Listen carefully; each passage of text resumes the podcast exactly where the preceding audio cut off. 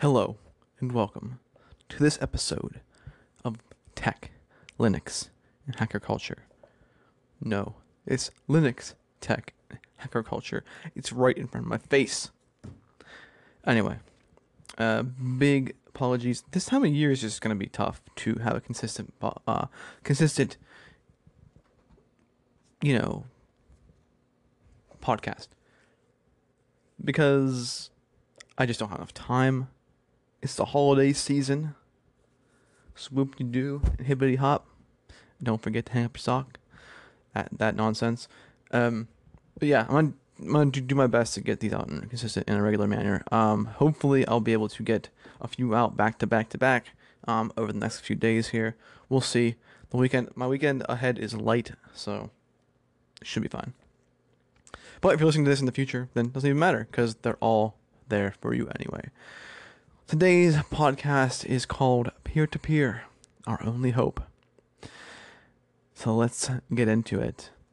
We have mentioned peer to peer over a lot in the past few episodes, but we have not taken the time to dive into the concept as its own topic. I probably should have brought this up before all of those podcasts, but we'll do it now. What the heck? Peer to peer has been around a long time and is decentralized in nature. In its nature. Yes, it is decentralized without the need for a blockchain. Cryptocurrencies and blockchains are awesome, but not everything needs to use that technology to be decentralized. In fact, cryptocurrencies are peer to peer, which makes them decentralized, but not all peer to peer decentralization needs to have a blockchain.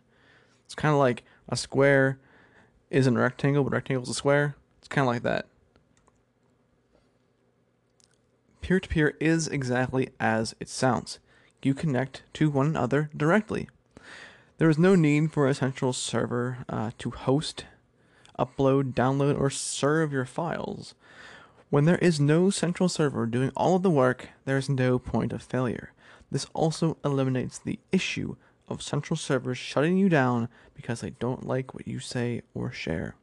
This is a huge step in making and keeping the internet steeped in free speech.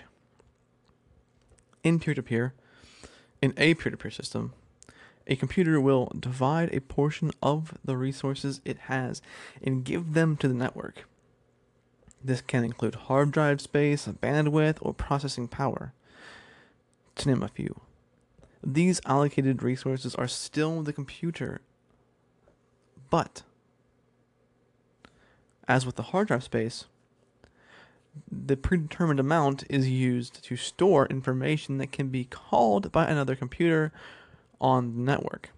Doing this allows for more space, speed, or processing power to be used than a single computer has on its own.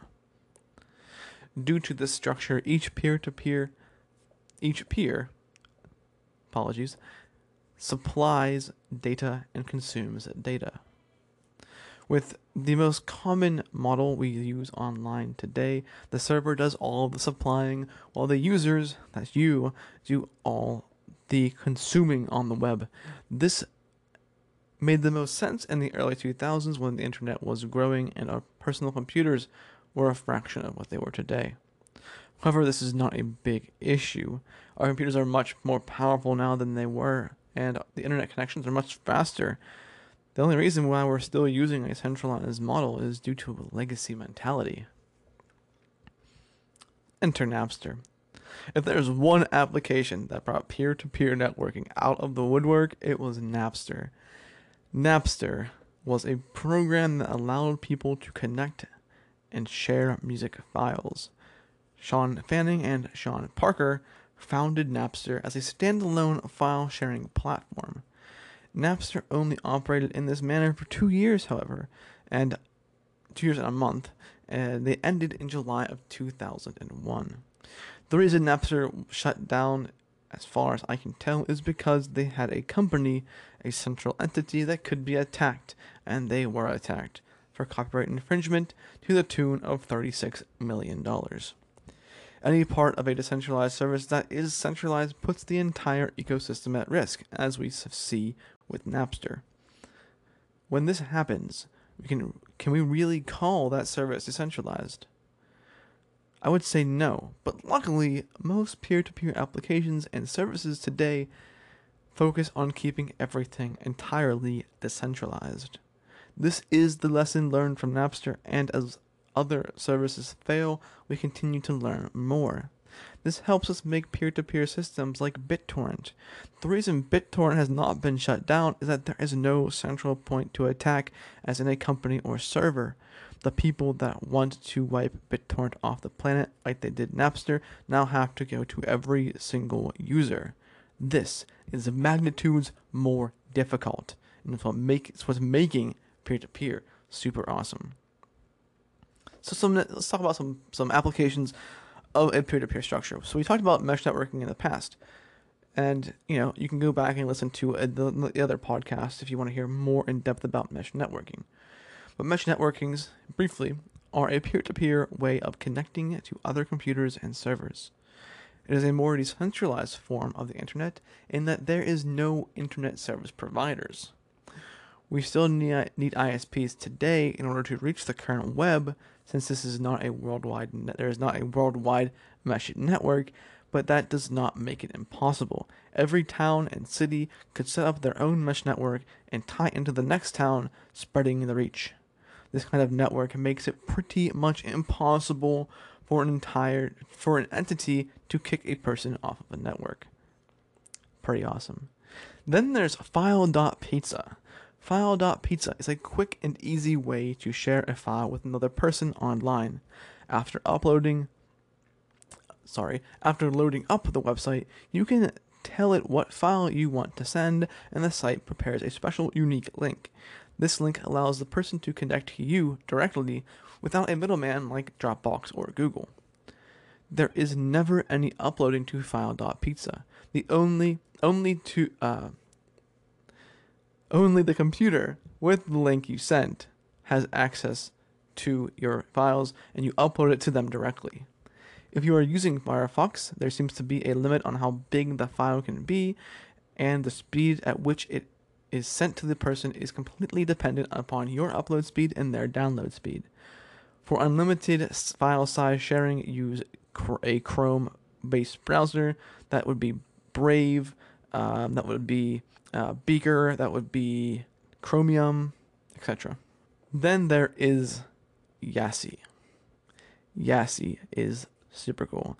YaCy is a peer to peer search engine. Sites like Google, Yahoo, Bing, and DuckDuckGo are all centralized search engines. Even Searx, or Searx.me, which is spelled with an X. Don't know how to say it. When using these normal sites to search the web, you're connecting to their servers and getting information. This means they can track you and choose not to show you something as they see fit. Now, I will say, DuckDuckGo claims to not track you and claims to not filter your information, so that's a thing. But they could if they wanted to. With Yacy, Y-A-C-Y, censorship cannot happen. When you search with YaCy, you are connected directly to other to, to the users to retrieve these results. And it's good too. I was experimenting with it before making this podcast, and I was impressed by what the system could find. I'm talking more than just websites. Stay tuned for a future episode uh, more on YaCy and peer to peer searching. It's pretty awesome.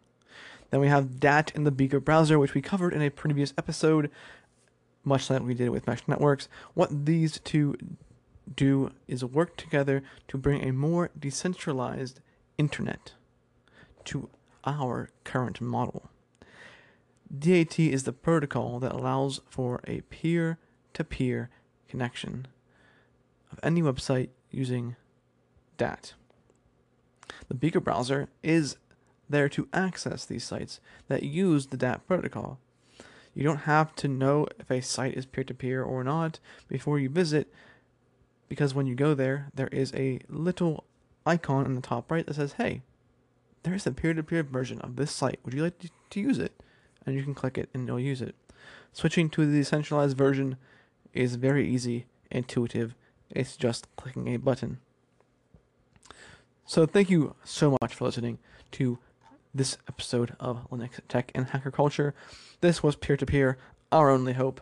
It was supposed to be a, a play on like the Obi Wan Kenobi or our only hope. This thing doesn't quite roll off the tongue like that did, but that's fine. Uh, I do have uh, a Patreon if you would like to support through Patreon. It is patreon.com slash JRSWAB. Um, you don't have to, doesn't matter.